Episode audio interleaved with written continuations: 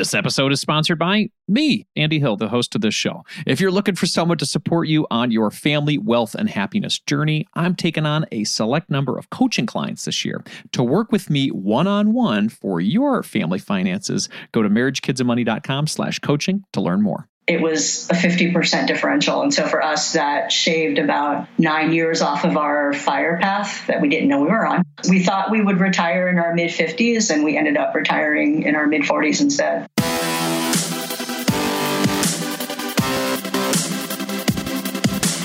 This show is dedicated to helping you strengthen your family tree and live financially free. Welcome to the Marriage, Kids, and Money podcast, everybody. My name is Andy Hill, and today we're going to do three things. First, we're going to answer a question from the Marriage, Kids, Money community about early retirement. That seems to be a popular topic lately. Second, we are back with our Be the Change segment. The focus of this segment, everybody, is to highlight nonprofits or charities that are dedicated to helping children get a better chance at a great life. So this month, we'll be featuring the Chief Communications Officer from Childhelp. That is Daphne Young. She's going to share the state of child abuse in our country, how COVID and the global pandemic is making it worse, and what we can do about it. And last but not least, my daughter Zoe will join me to read our review of the month, and we're going to have a quick chat about money books for kids. All right, let's jump into today's show. I received a question on Facebook at Andy Hill MKM from Nate, and here it is. Andy, my wife and I are interested in fire, but we don't have the income to make it happen. We both have nine to five jobs, two kids, and a lot of life's expenses. Do you have suggestions for increasing our income so we can make fire possible for us earlier than our 60s. All right, Nate, thank you very much for chiming in and sending that out on Facebook. I appreciate you connecting again, everybody. That's at Andy Hill MKM if you have a question. To help me answer Nate's question today, I'm happy to be joined by Allison Tom and Dylin Redling, the co authors of the new book, Start Your Fire A Modern Guide to Early Retirement. And for those of you who have been longtime listeners, you may remember that we interviewed Dylin back in 2017. Man, we're looking back now about how he and Allison achieved early retirement living in Northern California. You can find that episode at marriagekidsandmoney.com slash session 19. And I'm glad to have him back as well as Allison today. Welcome to the show, Dylin and Allison. Hey, Andy. How's hey, it going? Andy, great to be back. And everybody, just a little inside baseball. These are really good friends of mine. We were roommates at FinCon. Was it 2018? Is that right? In Orlando? It was. It was. So anyway, we go back a ways. But let's have some fun answering Nate's question today. So Nate is interested in fire, wants to make it happen, thinks income might be the issue. How can Nate and his wife increase their income to make fire a reality? Depending on the age of the kids, they might be able to utilize their kids as an asset. Maybe their kids are old enough to do a little bit of work or put them, you know, make a, earn a few extra bucks. But before, and I'll let Allison talk a little bit about income earning opportunities, but you actually posed a question on Twitter, I believe, yesterday, Andy, which I thought was really good, which was what's easier, increasing your income or reducing your expenses? And when you want to reach fire, it's really a combination of both. So I would actually start with what are some of the ways you can reduce your expenses before you even try to increase your income if you're really trying to retire before you're 60? So for us, that was something that helped us tremendously. The biggest one, as you may remember, was paying off our mortgage, which I think you've recently done as well. Congratulations. Most people may or may not know the three biggest expenses are housing, transportation, and food. So once we were able to reduce our, our housing tremendously, that accelerated our path to fire by about nine years transportation, we always advocate buying a used car, uh, using public transportation, even biking and walking if possible. And then for food, actually, let me shoot, shoot it over to Allison because she's our meal planner and our grocery shopper. So, any tips there? So, we live within walking distance to our local Chinatown. And so, anytime you can go to a more ethnic, marketplace to find food, you're bound to find some really good deals. So I'll go into Chinatown like towards the end of the day, and they're always trying to get rid of stuff at a discount because they don't want to carry produce any longer than they have to. So they'll they'll sell bags of fresh spinach or broccoli for a dollar. So things that you would go into Safeway and buy, you know, for three fifty, five dollars a pound, you can get it for a dollar for like three pounds in Chinatown. So if you live near Chinatown or near a Mexican grocery store or like an Indian food food supply store, you can get some really good deals on stuff that you may not know what they are, but you know, you go on Google and you do a comparison of the picture with what you've got, and you're like, oh, it's you know, it's Chinese broccoli. Great. I can use it like regular broccoli and you save a bunch of money on that. So that's just my insider tip on getting food for, for cheaper.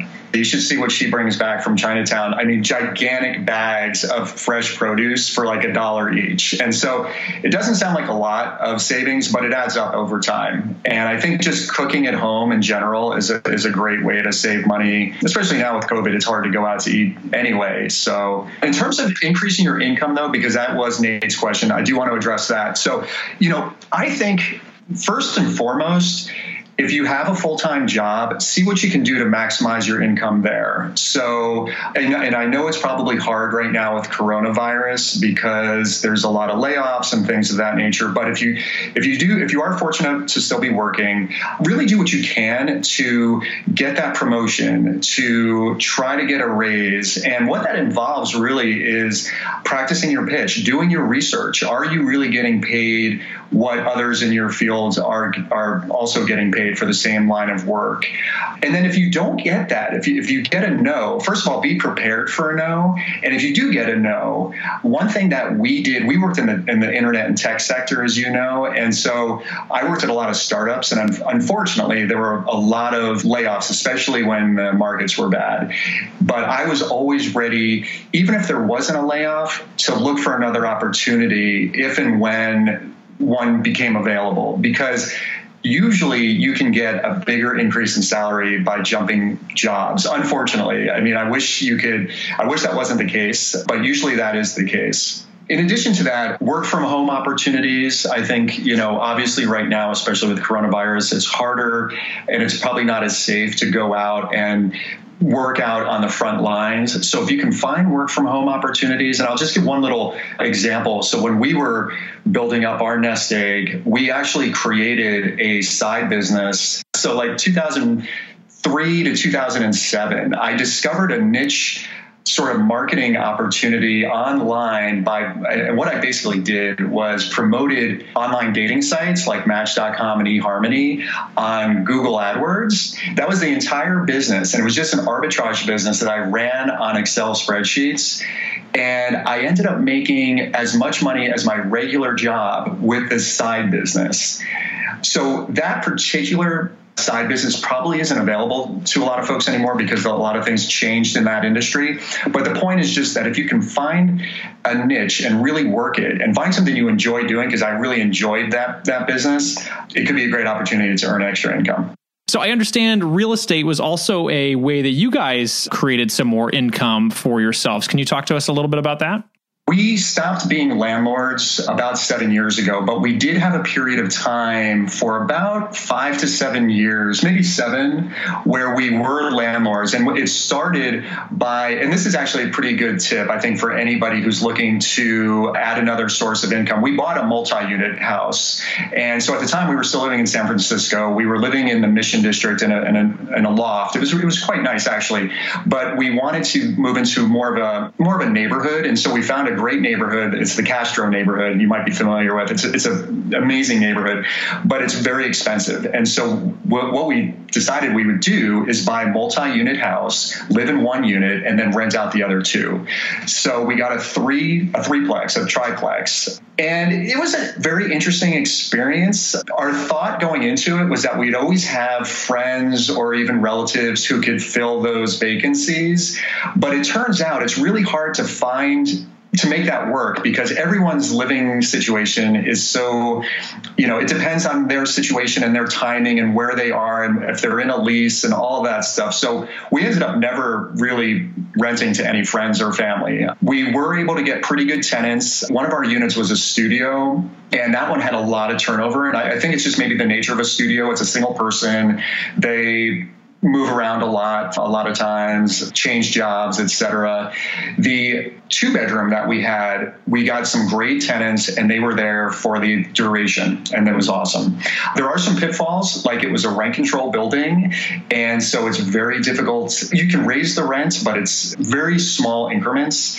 And so over five to seven years, towards the end of it, we were really renting at a much lower rate yeah, we also didn't know the rule, the rules behind rentals. Like we didn't know what the one percent rule was, and so we just kind of bought this place more as a way to to get into a better neighborhood rather like we didn't know anything about house hacking or all that stuff that we know about now.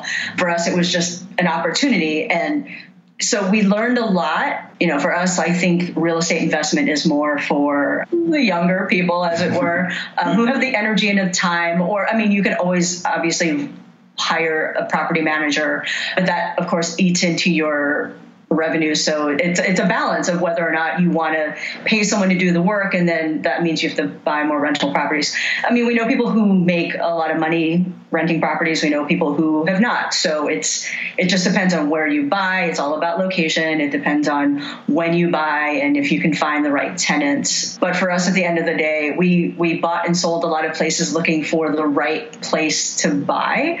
And then, as it turned out, the best opportunity for us was to move 10 miles across the bay buy a condo in Oakland for the same the same square footage in Oakland and then pay off our mortgage by leveraging the cost of living in Oakland versus San Francisco, which at the time was about 50% difference. Now it's probably 25, 20%. It's it's they're basically like on par with each other, but back then it was a 50% differential. And so for us, that shaved about nine years off of our fire path that we didn't know we were on. But yeah, it made us, we thought we would retire in our mid 50s, and we ended up retiring in our mid 40s instead. So that's incredible. Yeah, you are looking at not only a way to make money through the rentals, but then you figured out a way, hey, maybe we can just save a lot more money by living in a town that's not that far away, but has a major major cost difference. Well, that's that's those are really good insights for Nate. I think Nate has a lot to think about right now with his situation. I want to catch up with you guys a little bit. So Dylin, last time we spoke on the show, you guys had done your early retirement thing. You were traveling around. So it's been 3 years. What have you guys been up to? And I know that probably COVID has thrown a little wrench into it. So what's been going on with you guys? Oh my gosh. Yeah. I mean, all of that. So we've been so busy, Andy. It's been amazing. COVID has thrown a little wrench into things, obviously, for everybody. But since we last spoke to you, gosh, we've done a lot of travel. So in 2018, we traveled to China. And then we did an interesting trip in, in the US. We went through Michigan, your neck of the woods, up into Toronto. We had never been there before, did Niagara Falls. Then we went down to Florida. So we spent a week in Disney World beforehand because Dylin, Dylin, had never been to a Disney property before. So we thought, okay, when's the next time we're going to be in Orlando? Let's go to Disney World and do it, do it right. So we spent six days in Disney World before FinCon. So that was a lot of Mickey Mouse and uh, a lot of rides and a lot of hot, humid weather. That was it was fun. It was an it was an awesome time. I think. Yeah. And then 2019, I don't know if you remember this, Andy, but I had a really bad problem with my hip for years, and I was limping around, and it, was just it got to a point where the only way to fix it was to actually get a hip replacement, which is it sounds crazy for someone my age, but so I did that in 2019, and it, it's been fantastic. Like now, I can do basically anything. I feel like I'm 25 again. So Talk to us about the healthcare ramifications because somebody who's looking at early retirement, they're like, well, what about my healthcare? If I can't have protection from my job, how did you handle the healthcare situation with hip surgery? Well, we use the ACA. You know, every state is different. California has a pretty good program, Covered California. We do get some subsidies. You know, we have a high deductible plan and we just try to stay as healthy as we can. I mean, that was the one big thing we just sort of wanted to get out of the way. Everything else, we just try to, you know, do what we can to stay healthy and keep our covered California plan intact. Any other thoughts on the on the healthcare? I know that's a big question for a lot of people, and there's there's unfortunately there's not a great answer for that. We've listened to a lot of panels talk about this, from health ministries to, you know, going overseas for certain things, you know, COBRA plans, which are really expensive. So there's not a great answer other than really if you if your state happens to have a decent ACA program, which ours does. Yeah, I think that's a part a big part of it is you have to do your research and see what's available to you. Like we went to our doctor and we, you know, tried all of the oh, try taking some Motrin, try taking some whatever medication. So we went that route with Dylin, and I and then the doctor said, okay, it's time for you to go see an orthopedic surgeon because this is beyond my scope of of expertise. And the doctor said then it was another year of, oh, let's try some steroid shots or let's try some injections. And and I think they finally realized that given Dylin's age, the severity of the injury warranted having surgery done. And it took a while because they definitely don't recommend having something this serious to, to rectify it with surgery this early in the game. But so I think you know, healthcare is definitely the topic that is the number one concern for people retiring early. Those are important things to think about as you're heading towards not only reducing your expenses, increasing your income, but also thinking about what the plan is afterward to make sure that you are protected. So I understand it's not just been travel and, you know, taking care of your health. You guys have been busy with a book. So what's this book all about? And tell us, is it okay to work in retirement? Tell us all about that. Like you said, Start Your Fire, a modern guide to early retirement and it just, you know, when we got back from our trip, we finished this book up and within about a month and a half after that first chapter. And so we were writing feverishly because we had all these milestones from the, the publisher, but it just flowed right out of us. I mean, it was like you wouldn't believe because we've lived it. And so our publisher she had actually mentioned a couple times along the way she's like one we've done we've hardly had to do any editing to this which is really unusual like basically what you guys put forth was you know, we didn't have to do much to it. So that was one thing. And the second thing she said, which made me feel better, was the people around her on her team were all saying, Man, I wish we had this book when we were younger.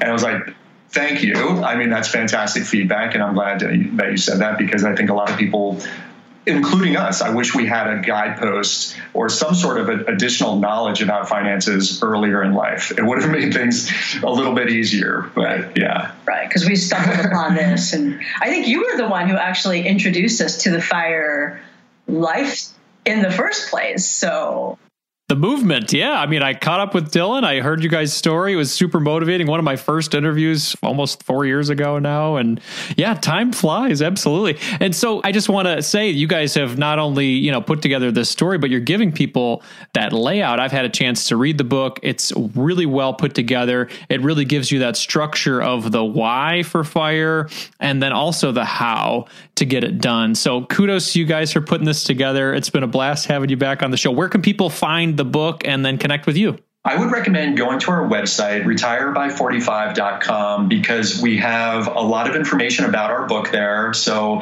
excerpts from the book and a link to Amazon. You can go to Amazon as well directly if you like. So, either retireby45.com or Amazon and search for Start Your Fire. Excellent. Well, thank you both for being here today. And guys, go there, retireby45.com, check it out, and you will not be underwhelmed because this book has all of the detail you need to start your fire. Thanks, guys. Thank you. Thanks, Thanks Andy. Andy. Take care. Are you looking for someone to walk alongside you on your journey to family financial independence? Well, I would love to help you achieve your goals and help your family thrive.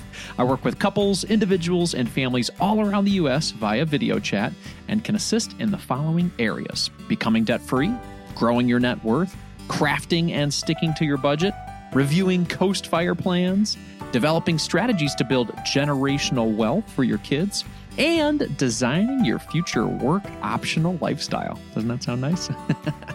if you're interested in working with me one on one, you can book a time with me by visiting marriagekidsandmoney.com slash coaching. I would love to help you strengthen your family tree and live financially free. Visit marriagekidsandmoney.com slash coaching to learn more, or you can click the link in our show description. If you're looking to improve your financial situation, it helps when you're able to cut out unnecessary costs. Cell phone services are a necessity for sure, but we don't need to be overpaying for them, right? That's why I like Tello Mobile, a phone service worth talking about. We've been fully on board as a family with Tello for over two years now, and we are so happy that we made the switch. For us, the reception and data service is better than Verizon, and our costs were nearly cut in half. Tello runs on the T Mobile network and it's wowing new customers like us with their rock bottom prices and stellar service. With over 10,000 reviews, Tello is rated as excellent on Trustpilot, and this is quite rare in the wireless world. Nicole and I went for the unlimited data, minutes, and texting plan for only 25 bucks per month each. Isn't that crazy? You heard that right. $25 is their most expensive plan, actually. And Tello is running a special offer for MKM listeners right now. Check out Tello today at marriagekidsandmoney.com slash Tello. That's marriagekidsandmoney.com slash Tello and use the code MKM20 to get 20% off on your first month of service for any Tello plan above that $10 per month mark. Again, use MKM20 to get 20% off at marriagekidsandmoney.com slash Tello, and you'll be supporting this show. Hurry up. The code is valid until April 19th, 2024. marriagekidsandmoney.com slash Tello.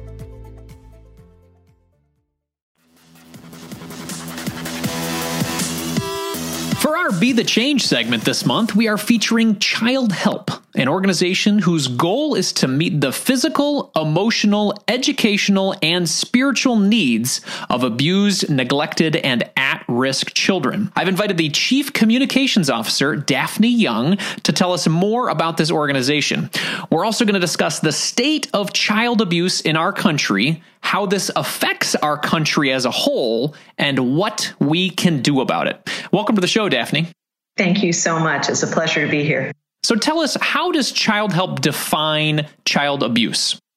We address neglect, physical injury, sexual abuse, emotional maltreatment, and as you mentioned, spiritual harm of children. Physical abuse is where a parent or caregiver causes a non accidental injury to a child. And uh, some of the signs and symptoms you might want to look for are not as obvious as bruises or broken arms, right? They, they are a child wearing long sleeves all summer long in peak heat to hide what's happened to them.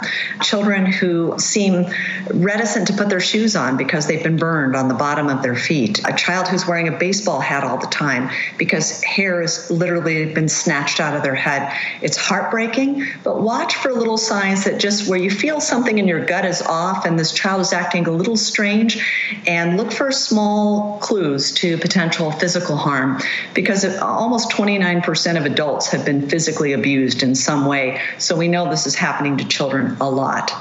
Sexual abuse occurs when an adult uses a child for sexual purposes, and also when an older, more powerful child does the same. So, peer to peer abuse is something you really want to watch out for in large households or in neighborhoods and 20% of adults have experienced this. When a caregiver harms a child's mental or social development, this is one of the hardest things to prove. Emotional abuse almost is never prosecuted, and it breaks our hearts because it's usually a pattern of behavior that impacts a whole life. And about 10% of adults report being emotionally abused, but we know that every form of abuse has that emotional component, right? You can't go through any form without being damaged internally. And then neglect is when a parent or a caregiver doesn't give care or supervision, support to a child's health or safety. So that can be physical neglect. That's a little kid that you might see walking through the snow barefoot or never accompanied by a parent. But it's also emotional neglect which is just the complete withdrawal. I mean, you know, this show is all about family and kids, and, and, imagine taking all that love and attention away from those children and just feeding and sending that child to bed. It's, it's a heartbreaking aspect of neglect. Medical neglect, not taking a child to the doctor when they're harmed, and educational not investing in that child's future. So much of your work, it sounds like, is like planning for the future and getting ahead of the future a little bit. And part of that is educating your child and getting them to the next phase that they can invest in their lives. And so when you are lax in that, it's it's heartbreaking. And so those are just a, a few of the ways that kids can be harmed. And we try to have a holistic approach. And then the spiritual piece, you know, we get kids who come to us with the quote unquote devil beaten out of them and to have a chaplain on each of our sites to bring those children in and reconnect them with their faith or their spirit. And it doesn't matter what tradition the child comes from Christian tradition, Jewish. We've had folks reach out to Native American spiritual leaders in the community and say, hey, we've got a child from your tribe. Can you come in and have those conversations? Because this child is hurting. So that's, that's sort of, we approach it holistically, but those are just some of the forms of abuse much like hunger, this is almost one of those hidden problems in our country. So, because it might not be visible to me every day, could you let me know how many children are affected by this type of situation in our country? Well, that's the great unknown, right? You mentioned it's, it's kind of like America's best kept secret. Five children die each day from abuse. A report is made every 10 seconds. Conservative estimates, you've probably got uh, a little over 4 million child maltreatment referrals reported received. Then you've got probably about 7.5 million children as part of those referrals. So that's just documented stuff. 3.2 receive prevention and post response. So that means there's enough horrible reality that we can take action or do something to help these kids. But what we know is there are so many children in the shadows of abuse. And if you had a chance to see this heartbreaking documentary in, on Netflix, uh, Gabriel Fernandez story, we saw a story about a little boy who every step of his life, there were people that could have advocated for him. So many people called on his behalf, and we still lost a child like that in the system. And there are tons of children like this that we just don't know about you know so much of your work is about about home and family and, and what breaks our hearts is about 90% of children are abused by someone they know so it occurs in the home often without witness a lot of these kids never get advocacy Something you brought up earlier is that not only is this affecting children, but over time, or as you've seen, the percentages of adults that have been affected by that in their lives is a high number. What does that type of situation do to our country? How does that affect us as a whole? There's a thing called ACEs. It's about 10 questions. If you Google ACEs too high, you'll find those questions. And those are adverse childhood experiences. So if you take that test, everything from the divorce of a parent, which is kind of a lower level traumatic event, but still, you know, essential in a child's life, all the way up to severe abuse. And you take a test like that and it impacts health. The way that study was done actually was a diet doctor, which is kind of a crazy way that we got all this information. So a diet doctor was having all of these pretty well off women come to his program. You know, let's say they follow your model, they pay off their house, they have all this expendable income, they go and try to perfect their lives, and they show up at this diet doctor's office, and just as they're about to meet their goal, they drop off and this guy's like hey this is a terrible business model. I get i don't get to show my success. They're almost there. They've reached their goal in this health and wellness program. And what he was discovering when he went back to interview the women is so many of them were survivors of sexual abuse domestic violence physical abuse emotional abuse. And there was something about giving up on themselves and their health and their wellness. And what we see is that there are so many diseases and so many ailments that come from and early deaths that come from being abused as a child. So it, it's a really big problem in our country. It, it, impacts our health system, our mental health, you know, our health care, everything that we need to thrive as a society. It starts with that little child, which is a blank slate anything can happen to that child. And, and here you have this wonderful miracle that can rise to the highest heights. And you injure that child time and time and time again, and you put them in the system, and you have an adult that, that can be damaged. I, I won't say they're damaged for life because I've seen people come back like never before, and survivors are like the spirit of what we do. But boy, it puts a strain on, on everything that both that we do and also that that survivor goes through talk about starting from way behind. I mean, I think I, I, remember seeing a video where this coach or this individual said, Hey, why don't we create a race where we see how far we can get in life? But if you've had these things happen to you, take a step back. And that was really impactful to see that. I mean, I, I'm thinking of that as you're, as you're describing, you know, the race of life. And if somebody has been affected by these things in their lives, how much more difficult their lives would be. So let's talk about the solution or talk about how you guys are helping. What does child help do to help abused children? Well, one of our founders, Sara O'Meara, who I work with every day, she's been doing this 61 years, and I still talk to her several times a day. She's running the joint. She's an amazing leader. And she said, You got to throw everything but the kitchen sink at this problem. So we have Childhelp villages where children who are so severely abused come and they live and they do art and animal therapy. And uh, we have a non public school on the premises. And this, these are kids that just need to heal from the inside out. And then we have children's advocacy centers where law enforcement and prosecution and therapists, medical staff all work together to advocate for children. We have foster care, we have group homes, we have adoption. The two major national programs that we have are the Childhelp National Child Abuse Hotline, which is 1 800 for a child. And that has 24 7 professional crisis counselors that are available to talk you through any forms of abuse. We have kids calling who are trapped at home with abusers right now. We have concerned citizens. You know, this is maybe where your audience comes in, where you're just like living in a neighborhood and you see something that's not right. You call our hotline and you say, okay, here's my address, my zip code, whatever I need my local CPS to come out right now. What do I do? What do I document? How do I handle this? And then we have first responders that are saying, I've got to go to work. I don't have childcare anymore. It's COVID 19 time. I am strapped. What's my next step? And also survivors who are awake at about two o'clock in the morning who are calling us and saying, I don't have my groups. I don't have the gym. I don't have office. I don't have all the things that help me self soothe. And I'm just thinking about the past and I'm in a bad circumstance and, and we'll talk them through it. So that's one of our major national programs. And then we also have Childhelp Speak Up Be Safe, which is our prevention education.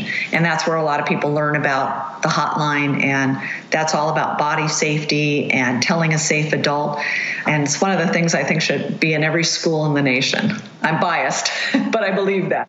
Well, you believe in the mission, and it sounds like this mission's been around for over 60 years. Is that right? Absolutely. 61 years, and with our founders still involved every step of the way. So they lived, eaten, and breathed Childhelp uh, since they rescued 11 orphans, and we're now over 10.5 million children. So it's quite a journey. What an impact. That's beautiful. So, talk about the ways that people can support your organization if they're feeling called or feeling, you know, filled up right now with your mission. What ways can they support Childhelp? Well, over 91 cents of each donated dollar goes directly to the children in our care. So if I know your audience, the finances are straight. They can look us up online.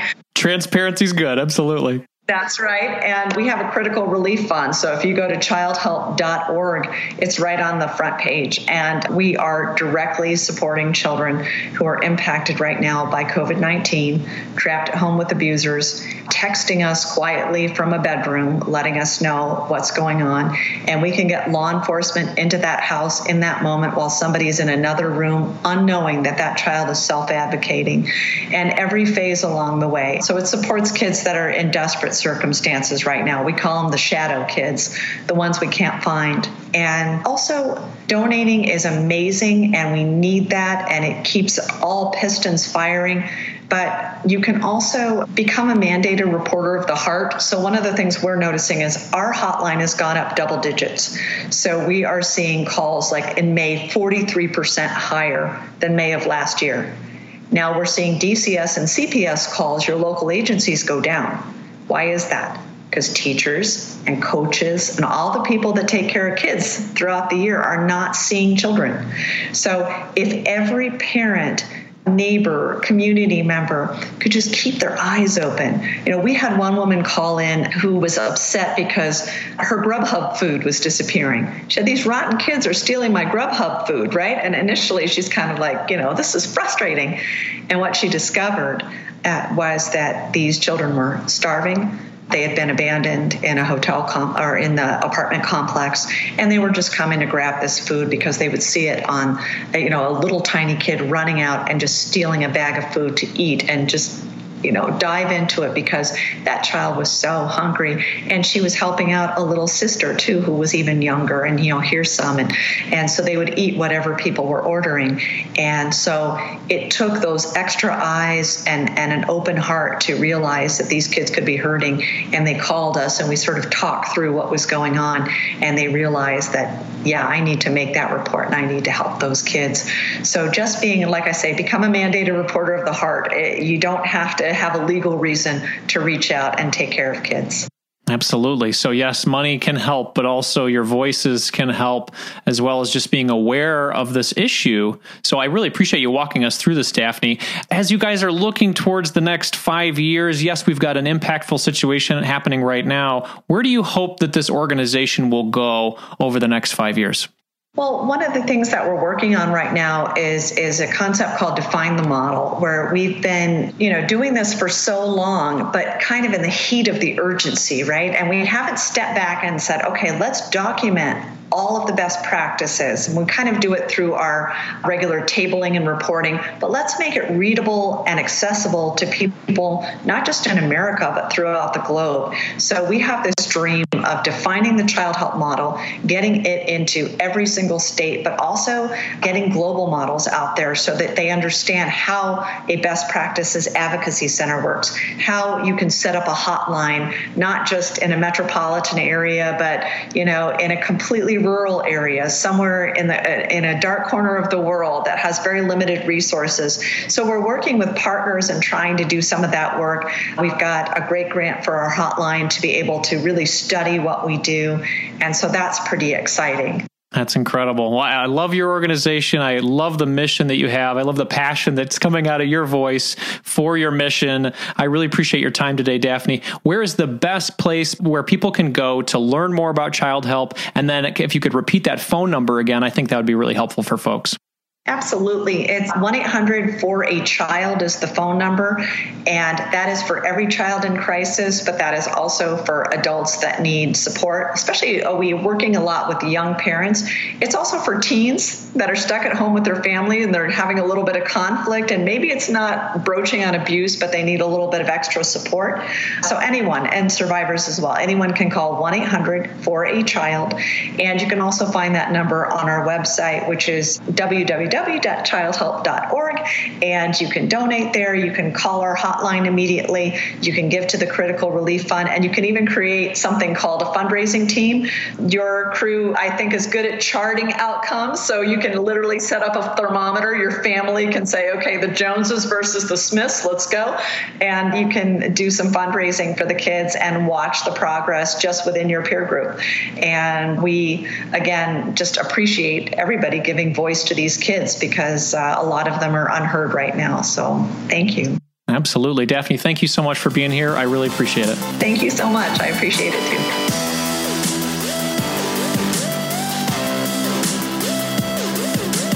My hope is that as we build our wealth together as a community, we find ways to enrich our lives as well as those around us who truly need it.